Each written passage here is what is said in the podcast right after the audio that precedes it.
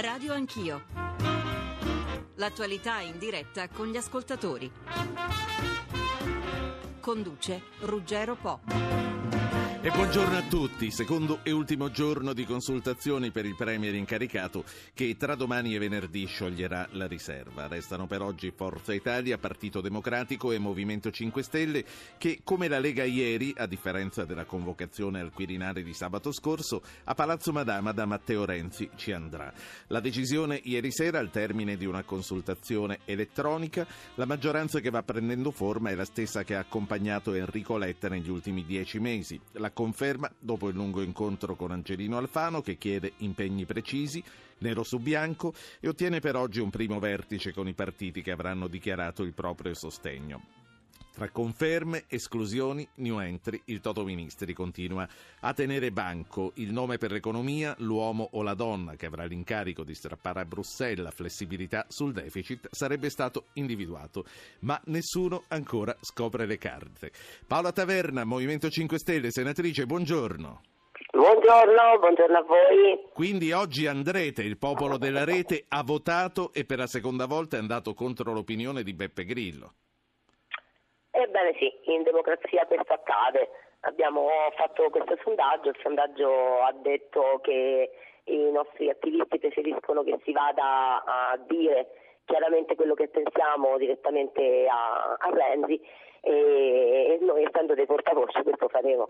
Sì. Io non ero, non ero, favorevole, io ero una di quelle che ha votato no, per me non aveva un gran senso, però capisco anche eh, il desiderio di eh, palesare eh, tramite i media perché poi fondamentalmente se oltre al numero si sono letti anche i commenti è stata quella l'indicazione. La gente vuole che tutti certo. Eh, sappiano tramite i media nazionali quello che è il pensiero del Movimento Quindi andrete perché vi hanno detto di andare, ma lei come Grillo eh, ritiene che sia discretamente inutile. Come mai, eh, senatrice, dal voto sono escluse le matricole? Può votare solo chi era iscritto già a fine giugno? Solito, la solita metodologia.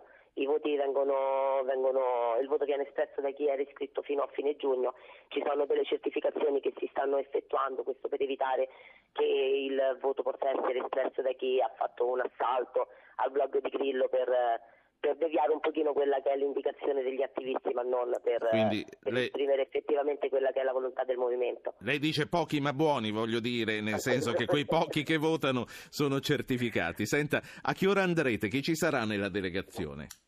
Io so per certo che saranno Grillo e due capogruppo, quindi Sant'Angelo e Dinca.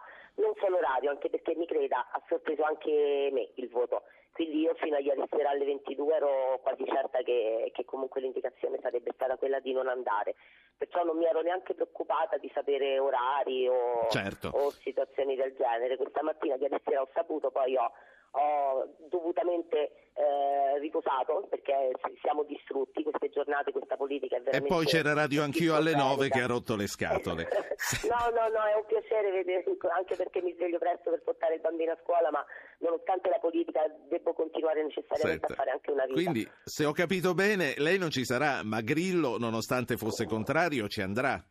Certo, certo, Grillo andrà e sarà sicuramente il, il, miglior portavoce che questo movimento poteva eh, sperare per un incontro con, con, Renzi. Io sono curiosa di, di, vedere questo incontro né più né meno di tutti gli altri, perché poi vogliamo o meno eh, tutta questa storia sta diventando esclusivamente mediatica. Sì. A me dispiace per questo Paese, eh, di, di, cose concrete se ne, se ne, vedono sempre di meno, eh, la legge elettorale si è fermata laddove si è cominciato a fare il balletto delle poltrone.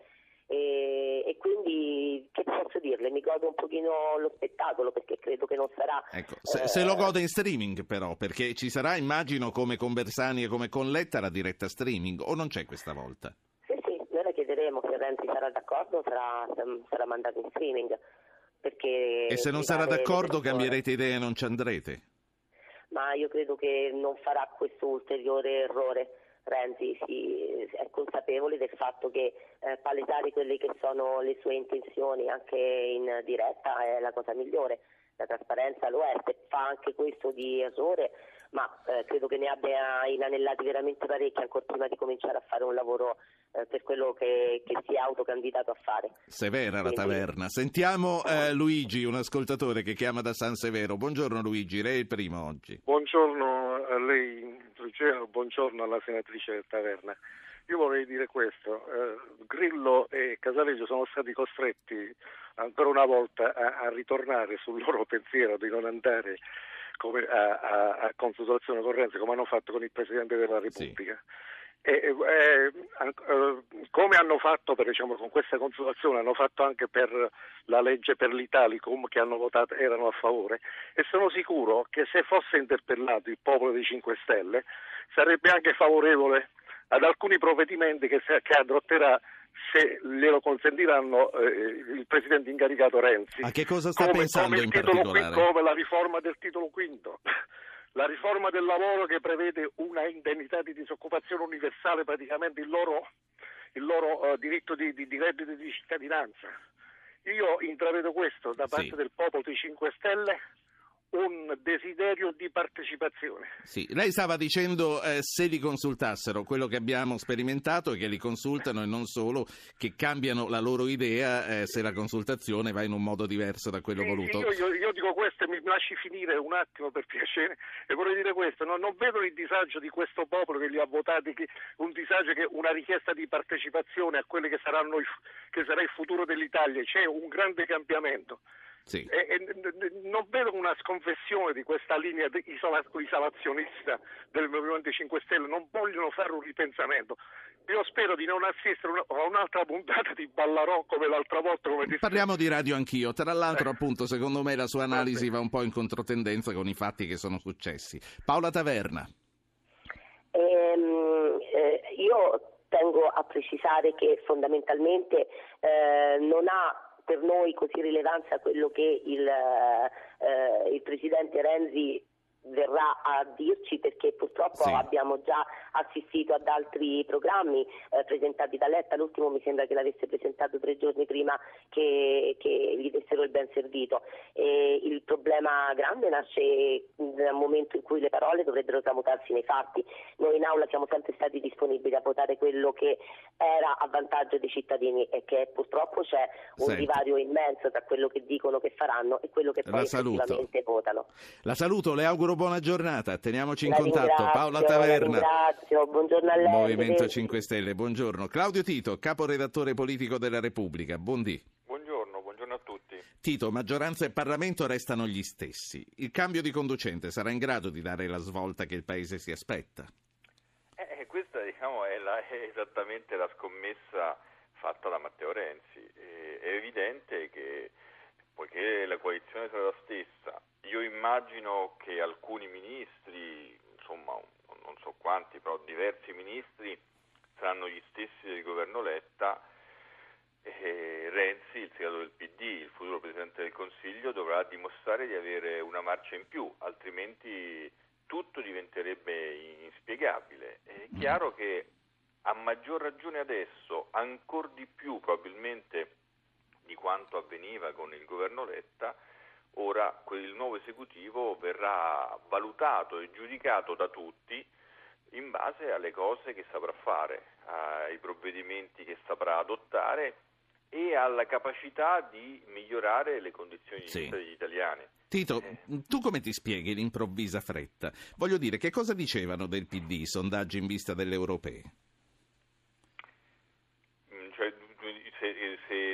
Pensi che ci sia un collegamento? Ma non lo so, lo chiedo all'esperto politico. No, io, io penso che l'accelerazione sia stata determinata dalla sentenza della Corte Costituzionale sul Porcellum, perché quella sentenza ha di fatto eh, sottratto a Renzi l'arma delle elezioni anticipate e questo secondo me ha eh, modificato i suoi piani e probabilmente ha capito che non ci sarebbe stato più uno, uno spazio breve per cambiare le cose eh, e quindi l'accelerazione è dovuta al fatto che si è sentito insomma, Sì. nella necessità di dare uno, uno scossone subito. Io eh, do il benvenuto a Maurizio Lupi del Nuovo Centrodestra. Buongiorno, eh, Ministro. Buongiorno, buongiorno a tutti. Io voglio fare ancora, prima di dare la parola, una domanda a Claudio Tito, al quale chiedo comunque di rimanere anche dopo Maurizio Lupi per un po'. Eh, Tito, come valuti le dichiarazioni, seppure involontariamente pubbliche, di Fabrizio Barca? Ma eh, insomma, mm, come le valuto? Le, valuto come mm, diciamo, si- sicuramente un'imprudenza. Eh, poi devo dire che quel modo di fare radio eh, non mi piace per niente. Eh, non, non credo sia giornalismo, era uno scherzo. È chiaro che tutto va valutato con il criterio Ma- dello scherzo. Ma quello che ha detto Barca forse non l'ha detto per scherzo, era, era forse convinto di parlare davvero con un amico. Sì, no, eh, quello, quello- quello è chiaro, quello, quello è evidente. E, insomma, mi, mi sembra che, che Barca abbia voluto semplicemente dire che non, non- non intende far parte del governo Renzi. Quello che non è uscito bene è lui. Beh, oddio, sì, lu- lui e non solo, però sicuramente eh, lui è uno dei danneggiati. Onorevole Lupi, a nuovo centrodestra, ripeto, a quanto sembra avete portato a casa un buon risultato, ma su riforme, lavoro, famiglia, pubblica amministrazione, che bisogno c'era di riscrivere un programma che già c'era, soprattutto se la maggioranza non cambia? Beh, innanzitutto il risultato lo vedremo dopo che finalmente saremo entrati da oggi pomeriggio nel merito concreto delle questioni. Eh, il bisogno c'era perché noi lo avevamo già detto eh, che eh, il governo Letta, di cui noi abbiamo fatto orgogliosamente parte, doveva eh, a gennaio rilanciarsi attraverso un, un programma molto forte. Eh, non abbiamo condiviso, anzi giudichiamo negativamente quello che è accaduto all'interno del Partito Democratico. Eh, detto questo, nel momento in cui il segretario del Partito Democratico incaricato dice che vuole in, lavorare per un programma non più a breve termine ma a medio-lungo termine, l'unica condizione è capire che cosa si deve fare concretamente in questo programma a medio-lungo termine. Faccio un esempio perché l'ho appena detto a Tito. Eh, se nel programma a medio-lungo termine di questo nuovo governo che nasce eh, c'è la patrimoniale, oppure, come ha detto Barca, oppure c'è l'innalzamento delle aliquote dal 43 al 45% per una ridistribuzione del carico fiscale. E, eh, questo è un governo che se lo fa con Renzi, se lo fa con Sell, con la sinistra o, o con chi vuole lui, perché di tasse ne abbiamo già troppe e noi non possiamo non lavorare in un'altra direzione. E queste sono le condizioni di cui si devono discutere tra persone serie che vogliono fare un pezzo di cammino insieme. In Germania mi sembra che abbiano fatto in questo modo. Senta, eh, lei crede che alla fine sarà Matteo Renzi l'uomo destinato a realizzare quella rivoluzione liberale che non riuscì al centrodestra nei primi anni 2000?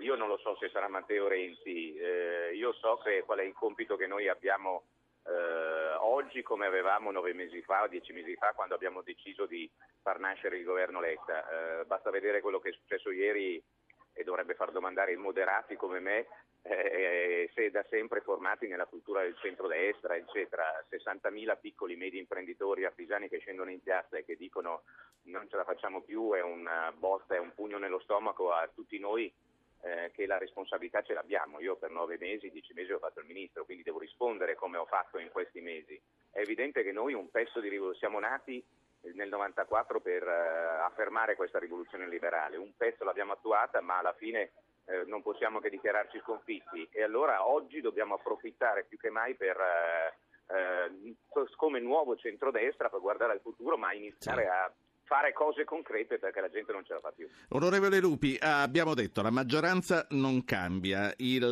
eh, programma non cambia, vediamo se cambierà la formazione del governo. Voglio dire, i No, tecnici saranno... Sì. La, così, la maggioranza non cambia ed è stato il primo paletto. È un governo di centro-sinistra Sì. o è un governo ancora di larghe coalizioni che mette insieme il centro-est e il centro-sinistra? Secondo, il, il contenuto lo dobbiamo ancora vedere. Da oggi pomeriggio Certo. Renzi ha accettato di vederci e quindi dovremo vedere punto dopo punto i dieci punti che noi abbiamo messo sulla famiglia, sulle imprese, sul lavoro, sulla sburocratizzazione. Senta, li volete nero su riforme. bianco, li volete nero su Eh, Sì, bianco. ma dobbiamo anche dire Perché non vi fidate? si fanno, come si fanno e dove si prendono i soldi. Perché poi, infine, la- l'ultima questione che lei mi poneva e su cui eh, non bisogna girarci attorno, è evidente che questi punti e questi programmi si attuano con delle facce, con delle persone, con Ecco. delle responsabilità. Se Però no, la domanda non avevo acqua- finita di farla. La domanda, Ecco, il, senso domanda, il senso della domanda è se i tecnici saranno totalmente fuori dal nuovo governo, se rimarrete voi politici e basta. Ma, insomma, questo è un problema di Matteo Renzi. Non ne avete parlato con lui ieri? Io personalmente lo avevamo detto anche quando, eh, quando era nato il governo di larga coalizione di, di- di- di Letta, ritengo che ci sia bisogno eh, di politica quella con la P maiuscola, eh, nel senso di quelle persone che hanno la, la capacità di avere chiaro il compito, servire il proprio paese, metterci la farcia e poi farsi giudicare dai cittadini che se hai fatto bene ti promuovono, se no ti mandano a casa e che eh, abbiano chiaro. Quindi i tecnici possono essere utili, ma io non ho mai visto un salvatore della patria, eh, né un mandrake né eh, dei grandi professori Senta. che poi, eh, insomma, lasciamo perdere questo Alla, alla giustizia, un magistrato va bene, perché glielo chiedo perché i nomi che restano in pola, almeno leggendo i giornali, sono pomodoro e carbone. Io dico che alla giustizia deve andare una persona che ha innanzitutto una- un obiettivo politico chiaro, il garantismo e la voglia finalmente di, a proposito di rivoluzione liberale, noi la più grande sconfitta che abbiamo avuto come centrodestra eh, è stata proprio quella di aver parlato della riforma della giustizia e di non averla mai fatta. Mi auguro che ci sia una persona garantista e mi auguro che ci sia una, nel punto per esempio noi che scriveremo diremo che basta dire che la carcerazione preventiva in Italia è abusata, scriviamo una, una norma che dice che non si può abusare della carcerazione preventiva. Ecco, le faccio un esempio. Sì, Oppure, no, no, è finalmente ca- la giustizia civile è quella che interessa a quegli 80-60 mila piccoli e medi imprenditori che ieri sono venuti in piazza e quindi cerchiamo di cambiare. Certo, certo. Vedremo i nomi, vedremo. Allora, le faccio sentire un ascoltatore e poi la saluto. Enzo Sì, da. Monza. Enzo da Monza, buongiorno. Buongiorno a tutti. Vada. Allora, ieri eh, diciamo, ho pensato di mandarvi un'informazione in merito a quello che potrebbe essere un, un problema per Alfano, in quanto da voci che ho sentito in giro sembrerebbe che la grandi- le grandi autonomie e libertà, cioè il GAL, avrebbe intenzione di staccarsi, chiamiamolo così, dalla, eh, dalla destra di Berlusconi. Allora, a questo punto per sostenere poi il governo, il, governo Sì. il nuovo governo Renzi. Quindi a un certo punto chiederebbe anche delle garanzie, tutto questo, eh, delle poltrone, questo andrebbe diciamo in, eh, in contrarietà con, eh, con Angelino Alfano. Grazie, grazie Enzo. Eh, poltrone in cambio di salvataggi eventuali, Ministro Lupi. Io ringrazio Enzo per, la- per l'osservazione anche eh, eh, ironica. Credo che poltrone in cambio di salvataggio eh, vuol dire che alla fine nessuno di noi avrà più la possibilità di dire che la politica è una cosa buona e chi ci sta ascoltando direbbe "Beh, basta, non ce la facciamo più. L'unica cosa che abbiamo, il eh, Romano Guardini, che è stato un grande pensatore del Novecento, un pensatore cattolico, diceva che il potere può essere usato in due modi o metterlo a servizio della propria comunità, della propria gente, oppure per se stesso. Se è per se stesso è la cosa peggiore che si Sì. possa fare. Mi auguro che questo non accada. Senta, allora, oggi aspettiamo i vertici di maggioranza e vediamo che cosa esce. Proprio l'ultima cosa per salutarla. Quindi, se ho capito bene, a lei il modo in cui è stato dato il ben servito a Enrico Letta non è piaciuto. Tra l'altro, lei è amico di lunga data di Enrico Letta. Sì, devo dire che ogni tanto bisogna avere anche finalmente la capacità di dire che una cosa è bianca o è nera. Quella cosa che è successo a Enrico Letta ed è successa come lite all'interno del Partito Democratico una cosa che io definisco sbagliata, vergognosa, un modo di fare la politica, nel senso che se c'erano, cioè se si voleva rilanciare eh, questo governo lo si, doveva- lo si poteva fare, bisognava avere il coraggio di farlo, ma nel modo con cui è avvenuto. Però Certo. nel momento in cui il Partito Democratico, che è il partito, eh, non il mio, ma il partito che sostiene questa maggioranza, il partito di maggioranza, decide di fare questo, io lo dico, lo giudico che è sbagliato e poi vedremo, vedremo l'opportunità. Non perdiamo altro tempo, speriamo che eh, l'entusiasmo di Renzi, la forza di Renzi possa almeno portarci a cambiare questo paese. La saluto, grazie, grazie, a Maurizio grazie Lupi. A voi, eh, grazie a tutti gli ascoltatori. Nuovo centrodestra. Eh, Nicola Fratoianni, coordinatore nazionale di SEL, buongiorno. Buongiorno buongiorno, a voi. Io vorrei tornare però eh, a Claudio Tito, caporedattore politico della Repubblica, dopo aver sentito eh, le parole del, del, ministro Lupi, dell'ascoltatore Enzo Di Monza che eh, ipotizzava insomma, eh, manovre di vecchio tipo per avere poltrone. È verosimile o è ironico, forse fra virgolette, come l'ha definito Lupi? Ma insomma non lo so, secondo me l'eventuale appoggio dei senatori di GAL, delle autonomie, insomma, secondo me rispondono a un altro criterio. Il, il criterio è quello eh, di non interrompere questa legislatura perché eh, molti parlamentari insomma, sono, ci tengono ad andare avanti eh, nel, loro, nel, loro, nel loro mandato e devo dire che sentendo Lupi secondo me bisogna fare anche delle piccole eh, precisazioni eh, anche uscendo da un po' dall'ipocrisia. È vero che il governo Letta è stato in larga parte abbattuto dal suo stesso partito, dal Partito Democratico, però in quest'opera c'è stato il fiancheggiamento del, del nuovo centrodestra di Angelino Alfano e di Maurizio Lupi perché entrambi, sia Alfano che Lupi, sapevano che se, se il governo Letta fosse andato avanti, molto probabilmente l'esito più probabile sarebbero state le elezioni anticipate ed è esattamente quello che il nuovo centrodestra non vuole. Eh, Alfano non può permettersi certo. di andare alla sfida elettorale contro o con Silvio Berlusconi in tempi brevi e quindi insomma ha apprezzato, ha gradito molto poi il tentativo di, di, Renzi di sostituire Letta, anzi in questo lo ha appoggiato sì. e confortato. Nicola Fratoianni, SEL, l'incontro con Renzi al quale lei ieri ha partecipato è stato formale o sostanziale? Voglio dire, entrando c'era in voi qualche spiraglio ancora aperto circa una vostra partecipazione o non sfiducia?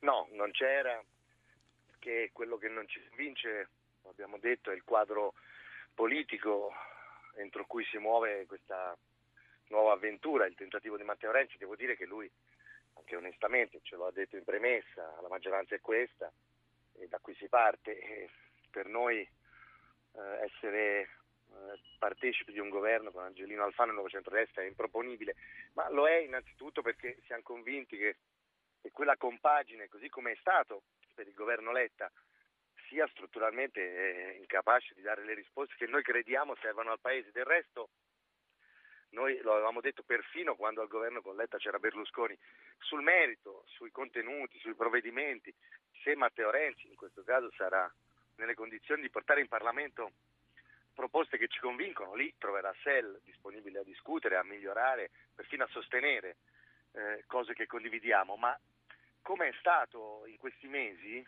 come si è visto, e io non credo diciamo, che l'entusiasmo, la freschezza, l'energia di un singolo possa su questo punto, modificare in modo sostanziale la situazione, come si è visto quella compagine non è nelle condizioni di produrre questa svolta. Su alcune questioni che peraltro, come ci ha raccontato Alfano dopo le consultazioni, emergono diciamo, in tutta evidenza. Non penso solo al tema dei diritti civili che eh, troppo facilmente diventa il terreno della nostra incompatibilità, ma penso alle politiche economiche, penso alla necessità, noi pensiamo di intervenire su una distribuzione della ricchezza profondamente squilibrata. Ora la Banca d'Italia ci dice che ormai il 10% delle famiglie italiane hanno il 46% della ricchezza e che intanto aumenta la povertà e perdono sì.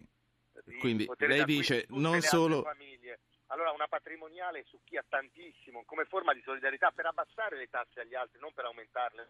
Quindi lei dice non solo le unioni civili, ma no, soprattutto ma... e prima di tutto la patrimoniale, no, che Alfano ha escluso in partenza, tra l'altro. La patrimoniale perfino però diventa anche qui eh, l'allusione, se vuole simbolica, al tema di un cambio radicale nelle politiche economiche.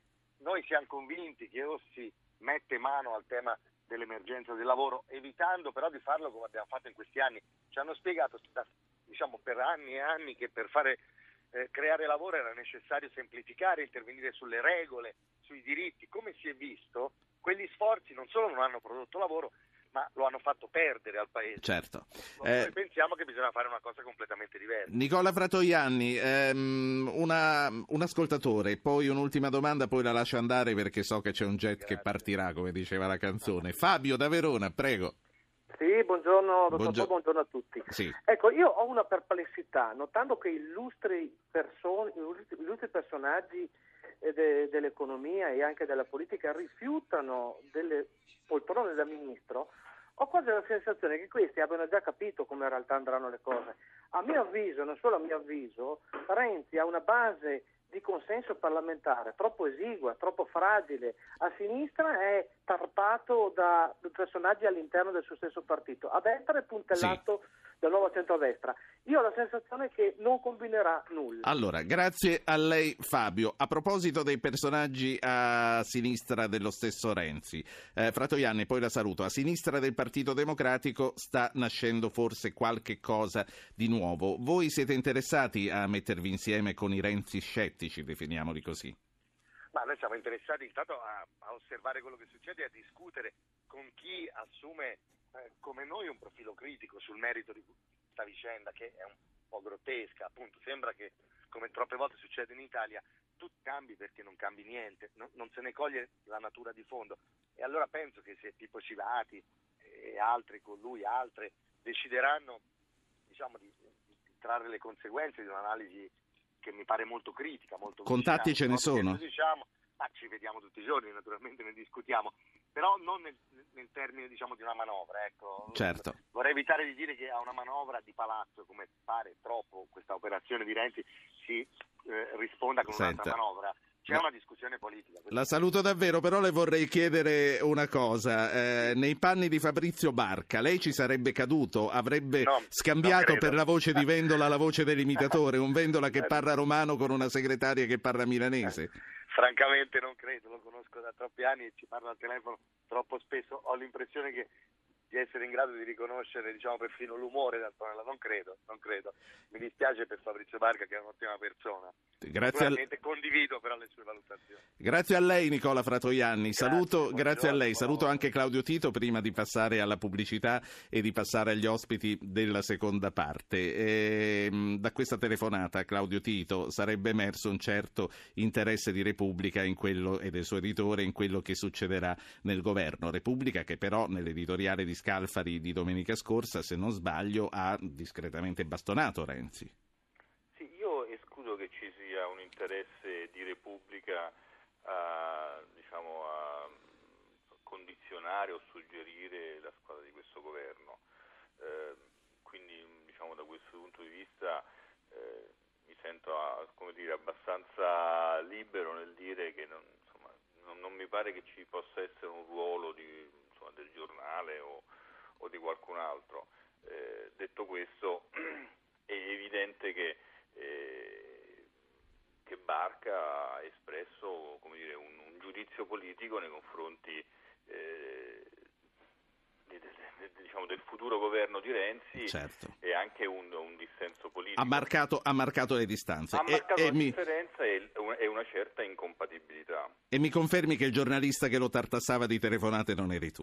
Ti No, saluto. io assolutamente, assolutamente no. Credo di aver parlato con, con Barca una volta sola, ma diversi, diciamo, diversi mesi fa.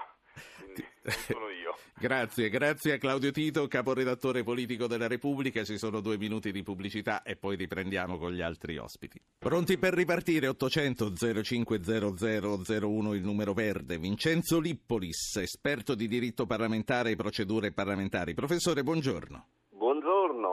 Da quando c'è la Repubblica il nostro paese ha avuto più di 60 governi e ogni crisi ci sembra nuova, ci sembra inedita anche perché siamo portati a dimenticare presto. Ma secondo lei c'è qualcosa di già visto in questo film? Beh, eh, qualcosa di già visto sì, nel senso che c'è stata la crisi di un governo in carica, eh, le normali consultazioni di, eh, del Presidente della Repubblica e l'incarico ad una mm, personalità diversa. Eh, come dire, eh, il- le norme costituzionali sono sempre quelle dal 47 e quindi la disciplina di fondo, la scansione dei tempi e delle vari, passaggi del- della crisi sono sempre quelli. insomma. Quindi eh, sotto questo aspetto eh, ricalca eh, crisi- il percorso di crisi già, che si sono già avute. Sì, ehm, lei che, che, esito prevede eh, in quello che sta succedendo? Anche perché, insomma, tutto procede velocemente e senza scossoni, però ci sono dei passaggi importanti a cominciare dalla fiducia che comunque Matteo Renzi dovrà ottenere.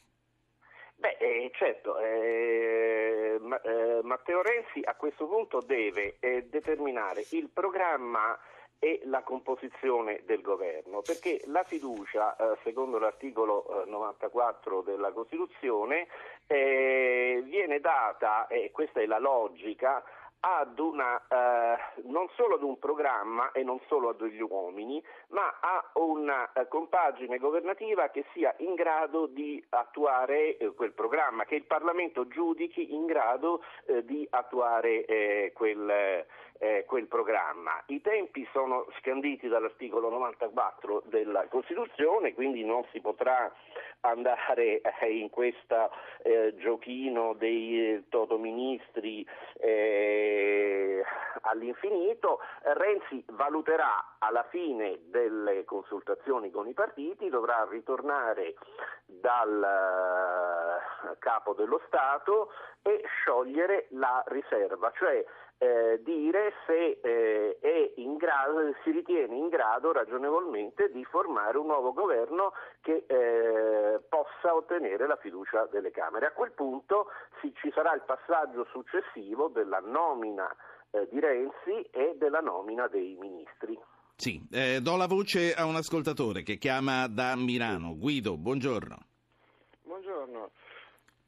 Allora, ehm, siccome i partiti e la coalizione che la compongono sono rimasti gli stessi e eh, non sembra possibile trovare un'altra maggioranza, sembrerebbe proprio che l'unica differenza può essere data da eh, diciamo, l'unica differenza o rottura rispetto al precedente eh, tentativo di, di, lavoro può essere il programma di governo.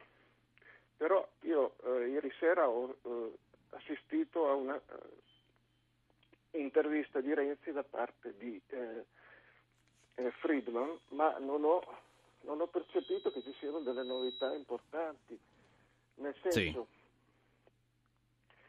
che non ci sono queste caratteristiche di rottura in quello che ha detto Renzi. Lei che cosa si aspetterebbe di nuovo nel nuovo programma, signor Guido? Ma l'unica, l'unica possibilità penso che abbiamo sarebbe una eh, semplificazione ma portata a, eh, all'estremo, non eh, i piccoli interventi, le piccole modifiche che sembra abbiano intenzione di fare comunque. Adesso non lo so se qualcuno ha un'idea di che cosa veramente eh, intendano fare eh, come programma questo, eh, questa nuova riedizione diciamo, del governo. Però sì. da quello che si è visto io non, non, vedo qualcosa che sia in grado di coinvolgere sia eh, eh, diciamo una, trasversalmente il Parlamento, perché questo governo ne avrebbe bisogno sì. di un sostegno trasversale, e non soltanto dai, diretto dagli alleati che ha adesso. Grazie. Anche perché al suo interno non ha una solidità tale da, da permettergli di farlo. Ecco. Grazie. Eh, un altro ascoltatore da, da Milano alla Sicilia, Pino, buongiorno. Buongiorno Ruggero. Mi sembra che sta venendo tante indicazioni, ma più che portano a giustificare ecco, la necessità di fare subito una riforma elettorale. Io eh, trovo disagio nel vedere tutta questa sfilata di partiti, partitini che vanno a negoziare, a parlare cercano tutti di ottenere qualche cosa. I tempi sono cambiati, va bene le rappresentanze, va bene che dobbiamo esprimerci, ma allora i, i piccoli si esprimono nei grandi, se hanno la capacità, sì. la forza di imporre anche le loro idee, lo facciano lì e costruiamo un partito più a dimensione oggi europea. Pino, grazie. Dario Nardella, Partito Democratico, buongiorno onorevole. Buongiorno Po, buongiorno ai radioascoltatori. Dopo gli incontri della prima giornata ormai è chiaro che la maggioranza è la stessa diretta. Detto questo, ne valeva la pena? Nel senso, speravate in qualche cosa di diverso? Ma come ho già detto, la richiesta di, di cambiamento è legata principalmente al governo questa discontinuità, questa rottura è, nata, questa richiesta di rottura e discontinuità è nata prima di tutto dal paese, dall'Italia. Io ricordo i continui appelli del mondo dell'economia, delle imprese, il mondo del lavoro, i sindaci e a questa richiesta, a questo pressante appello che il Partito Democratico eh, ha risposto con grande responsabilità, assumendosi anche un rischio forte, ma Quindi- proprio per non far rischiare l'Italia. Quindi quello che cambia è il passo, è la velocità. Beh, E la composizione sarà del sicuramente- governo, nel senso non più tecnici ma politici. Io penso che certamente il governo sia il cuore di questo cambiamento, di questa discontinuità e attenzione, anche la prospettiva di legislatura che un governo del genere può dare. Quindi può anche essere vero che la maggioranza è la stessa, ma si muove in un contesto decisamente diverso che quello di una maggiore stabilità, il che consentirebbe di fare anche riforme più incisive che quelle di cui ha bisogno l'Italia. Sì, ehm, chi avrà l'arduo compito di strappare un po' di flessibilità sul deficit? Eh, questa, è una- questa è una domanda a cui non posso rispondere io. Certo, come ho già detto in altre occasioni, è importante che non si parli solo di ministri, ma anche di ministeri, perché l'azione del governo sarà tanto più efficace e riformatrice quanto più la burocrazia statale sia snellita eh, e eh, abbandoni un modello culturale legato ad una iperregolamentazione dei, dei problemi, che invece vanno risolti, non solo regolamentati. Sì, ehm, guardi, glielo chiedo perché lei fu il primo, all'epoca fu considerato una gaffa, evidentemente non lo era, a sollecitare un ministro politico al posto di un tecnico come Saccomanni, se lo ricorda quando ci fu quella Oh, la polemica. ringrazio per avermi riabilitato perché effettivamente fu una considerazione mh, eh, diciamo di- un po' di impatto, di rottura, ma mh, io r- ripeto che ehm, penso che sia passato il tempo in cui i tecnici vanno bene a prescindere. La politica deve riprendersi uno spazio di responsabilità, anche perché spesso la scelta dei tecnici è stato un alibi per non rischiare. I politici devono tornare a rischiare, non possono chiedere solo ai cittadini di rischiare. Ecco, ultima cosa perché so che sta andando veramente di corsa. Alfano vuole il patto alla tedesca, questo pomeriggio vi rivedrete, lo vuole nero su bianco, perché dice che non si fidano? Ma io spero proprio di no. Eh, spero che la richiesta del patto non nasconda altri tipi di richieste, ma si basi sul merito e su contenuti. Mm, ho- sono convinto che Matteo Renzi non si, son- non si sottragga, come non si è mai sottratto, alle, alle sfide sui contenuti, se questi contenuti sono ispirati da una voglia di cambiamento reale sul lavoro, sul fisco, eh, sulle riforme istituzionali e sulla burocrazia. Sì, eh, Dario Nardelli la saluto davvero, lei ormai si occupa di Firenze, seguirà ancora le vicende nazionali? Beh, io ora mi concentrerò su questa città con l'incarico che mi è stato dato di vice sindaco e anche perché comunque il destino delle grandi città è legato anche al destino di tutto il paese. Grazie, un saluto a Firenze, eh, Dario Nardella, Grazie, Partito grazie Democratico. Maurizio Gasparri, Forza Italia, senatore, buongiorno. Buongiorno a voi. Oggi tocca a voi, lei conferma il doppio binario, nel senso intesa sulla legge elettorale ma opposizione su tutto il resto? Noi siamo in una posizione molto chiara, confermiamo il patto che deve portare a una nuova legge elettorale per consentire al Paese un'alternanza, un bipolarismo e la necessità di riformare le istituzioni nella direzione che già Berlusconi percorse quando approvò con la sua maggioranza la riduzione del numero dei parlamentari e il superamento del bicameralismo. La sinistra ci boicottò con un referendum che bocciò quella riforma, noi confermiamo le nostre posizioni. Per il resto siamo all'opposizione, ma se Renzi copierà il nostro programma eh, sulla riforma fiscale, sul lavoro, smantellando leggi come la Fornero e ritornando verso leggi come la legge Biaggi, se si faranno le cose che dice Berlusconi, che diciamo noi, io no, ho qualche dubbio su questo, però la speranza è l'ultima a morire, noi non potremo che votare le nostre tesi. Quindi quando si dice il ruolo di Forza Italia non è chiaro, è chiarissimo, accordo confermato sulle riforme, opposizione al governo, non entreremo in questo esecutivo. Se Renzi proporrà cose che vengono dal programma di Berlusconi, le voteremo perché sarà lui a buttare alle ortiche eh, i programmi della sinistra. Io temo che poi alla fine, oggi leggevo in un giornale la cronaca di Maria Teresa Medi, ha detto eh, Renzi è più difficile di quanto avessimo pensato. Oi boh, aggiungo io, si sapeva che era complicato. Senta. È più facile fare la scenetta con la smart intorno a Palazzo Chizzi che ridurre il debito pubblico. Chiarezza per chiarezza, e se passasse il famoso lodo Lauricella, cioè l'Italicum solo dopo la riforma del Senato, voi eh, vi alterereste, diciamo?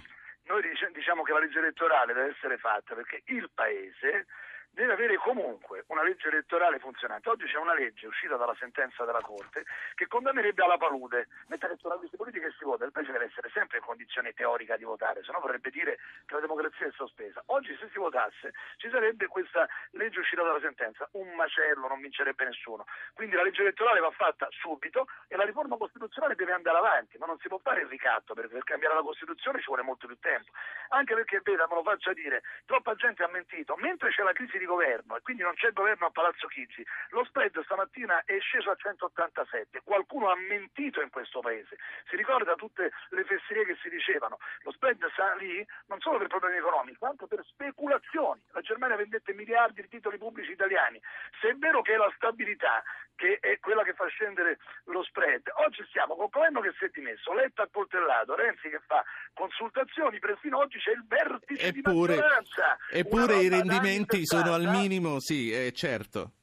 E quindi voglio dire, la storia del paese, no? ora al di là dei libri che recentemente sono usciti e che hanno fatto molto discutere, va riscritta perché l'equazione stabilità uguale meno spread è falsa perché oggi siamo col vertice di maggioranza, le consultazioni, gli operai sull'impalcatura del teatro Ariston, eh, altri che fanno le incursioni eh, nella sala del teatro Ariston, eppure lo spread cala, vuol dire che evidentemente eh, il paese guardi è ancora inquieto, ieri Sì. sono stati in piazza commercianti, artigiani, insomma voglio dire noi faremo la nostra parte, se le cose saranno Certo. utili le sosterremo, noi non la ragioniamo con la logica della faziosità che ha visto alcuni mentire pur di andare contro Berlusconi, noi non diciamo mai tanto peggio, tanto meglio.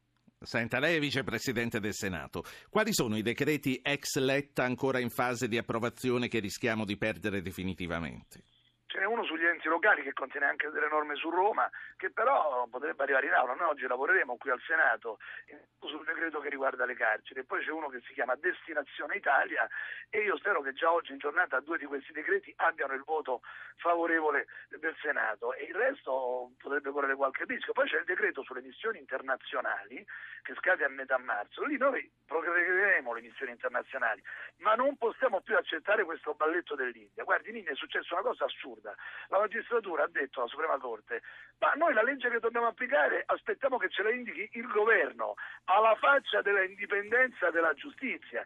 Siamo in mano a una- un'applicazione tribale del diritto in India, perché la magistratura, la Corte Suprema, dice, decide il governo, pensi se in Italia, no? La Corte di Cassazione dicesse, ma eh, su questo giudizio ci dica il governo quale legge dobbiamo applicare, ci sarebbe una rivolta. Allora noi dobbiamo Certo. riportare i nostri militari in Italia oggi, basta, Senta. con questa gestione tribale dell'India, un paese che si sta mettendo fuori civiltà Ma giuridica internazionale. India a parte, l'ONU che dice vedetevela voi fra Italia e India, giustifica un passo indietro sulle missioni internazionali? Significa quello che noi diremo nelle aule, diciamo che confermiamo queste missioni con questo decreto, però cominciamo a mettere un'allerta, noi non potremo più partecipare in a missioni anche sotto leggi dall'ONU se l'ONU dice vedetevela voi quando c'è un paese che straccia il diritto, dice l'alta corte, si dica al governo quale legge applicare. È una roba barbarica. Pensi che l'India voleva il seggio permanente alle Nazioni Unite, può avere il seggio permanente alla banda della Magliana. Certo. Gasparri, senatore, grazie. Stia attento Grazie quando riceve le telefonate ai falsi vendola. Sì, sì, e- ma lei credo che sia il vero, spero, nulla dispiacevole. Confermerei tutto anche se la sua telefonata fosse falsa. La saluto. Grazie a Maurizio Gasparri, Forza Italia. Giorgia Meloni, Fratelli d'Italia, buongiorno. Buongiorno a voi.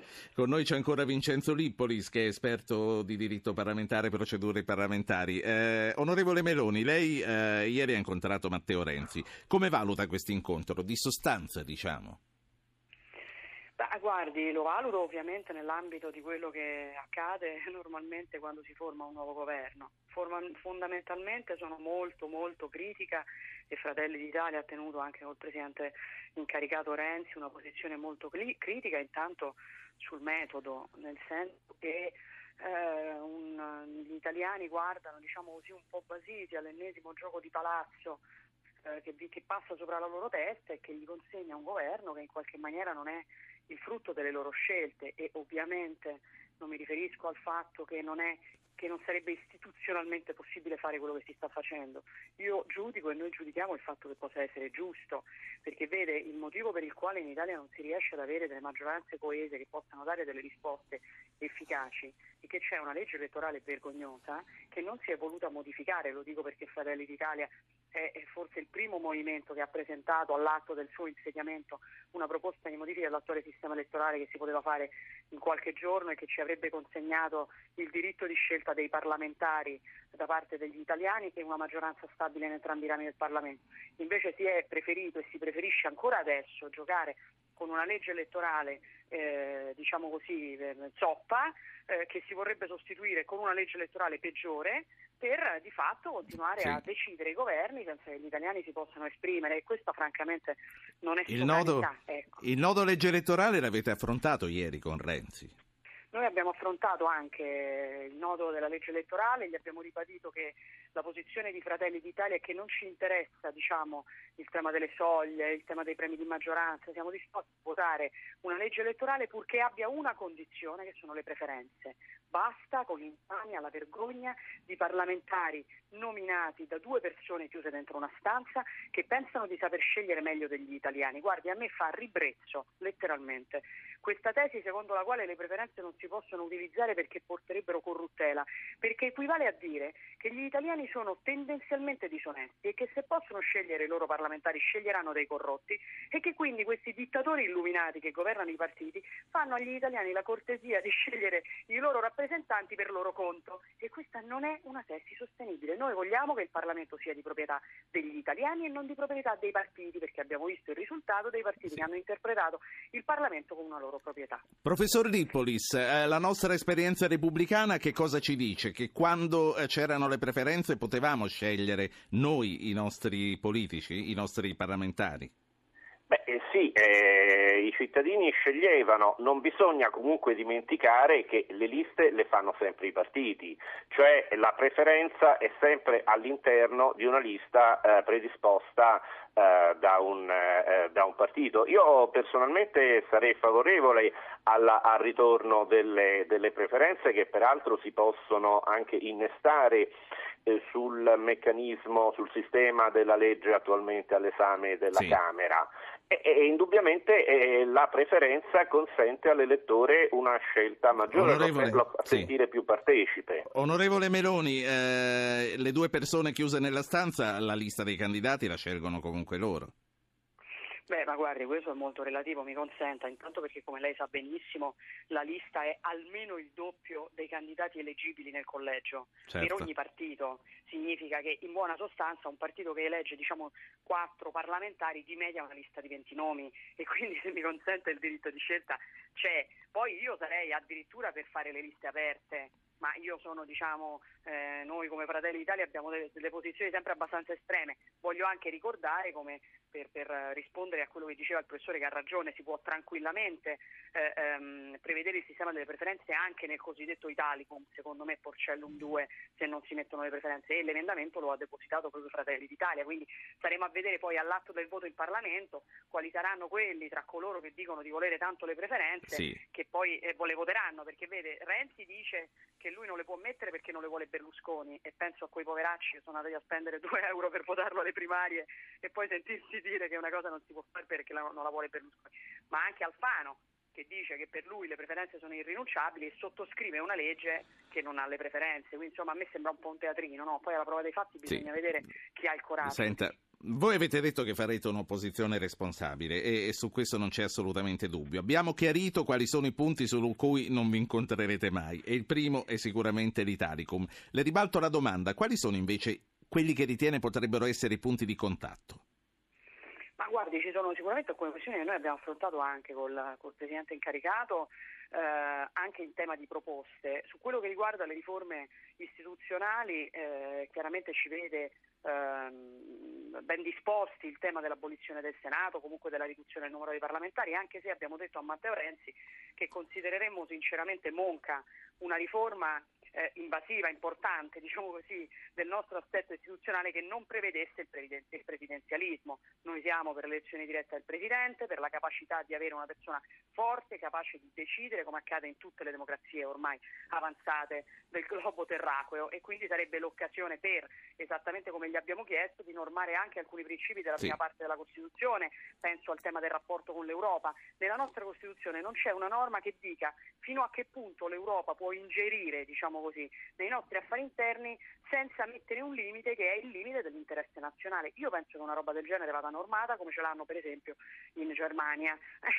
e poi ovviamente sui temi del lavoro, eh, sui temi diciamo, del fisco, della burocrazia, sono titoli sui quali chi, chi potrebbe non dirsi d'accordo. Certo. Poi bisogna vedere ovviamente come si vanno normando. Anche qui noi abbiamo fatto eh, qualche, qualche proposta che va dall'introduzione di un tetto alle tasse in Costituzione fino alla vicenda delle cartelle di Equitalia. Questa è una battaglia storica di Fratelli d'Italia. Noi riteniamo che eh, bisogna eh, condonare gli interessi e Sì. gli agi eh, degli- delle cartelle di Equitalia, chiedendo agli italiani di pagare solamente la somma che devono originariamente, di poterla rateizzare e di sospendere il pagamento di quelle cartelle per le famiglie che non Onorevole Meloni. a quando non potranno pagare. Con la chiarezza di sempre la ringrazio per essere intervenuta questa mattina a Radio Anch'io. Giorgia Meloni, Fratelli d'Italia, grazie a lei. L'ultimo minuto è per il professor Lippolis, al quale eh, vorrei eh, riproporre una domanda che in tanti ci facciamo, in tanti ci ripropongono. Ma di fronte a un Parlamento che non cambia, che cosa potrà fare di più un governo?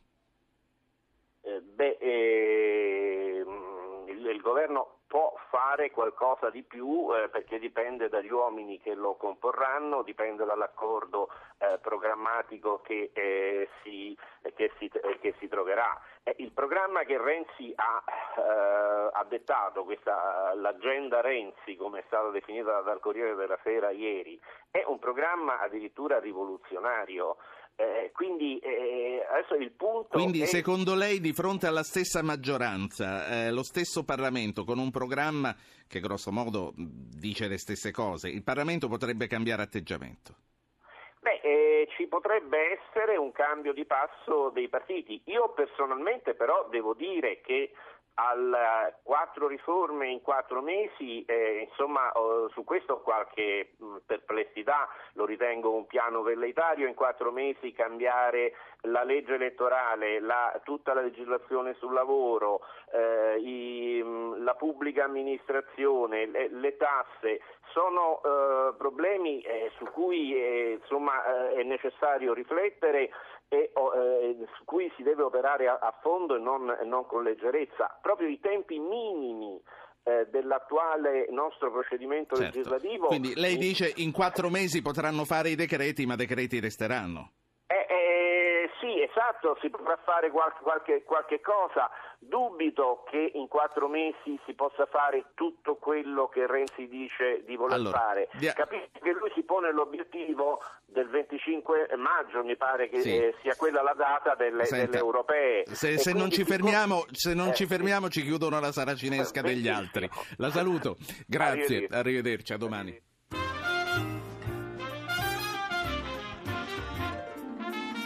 Avete ascoltato Radio Anch'io, condotto Ruggero Po, regia di Anna Posillipo, assistenti al programma Valentina Galli, Francesca Mechelli, coordinamento tecnico Claudio Magnaterra, Fabio Cardinali.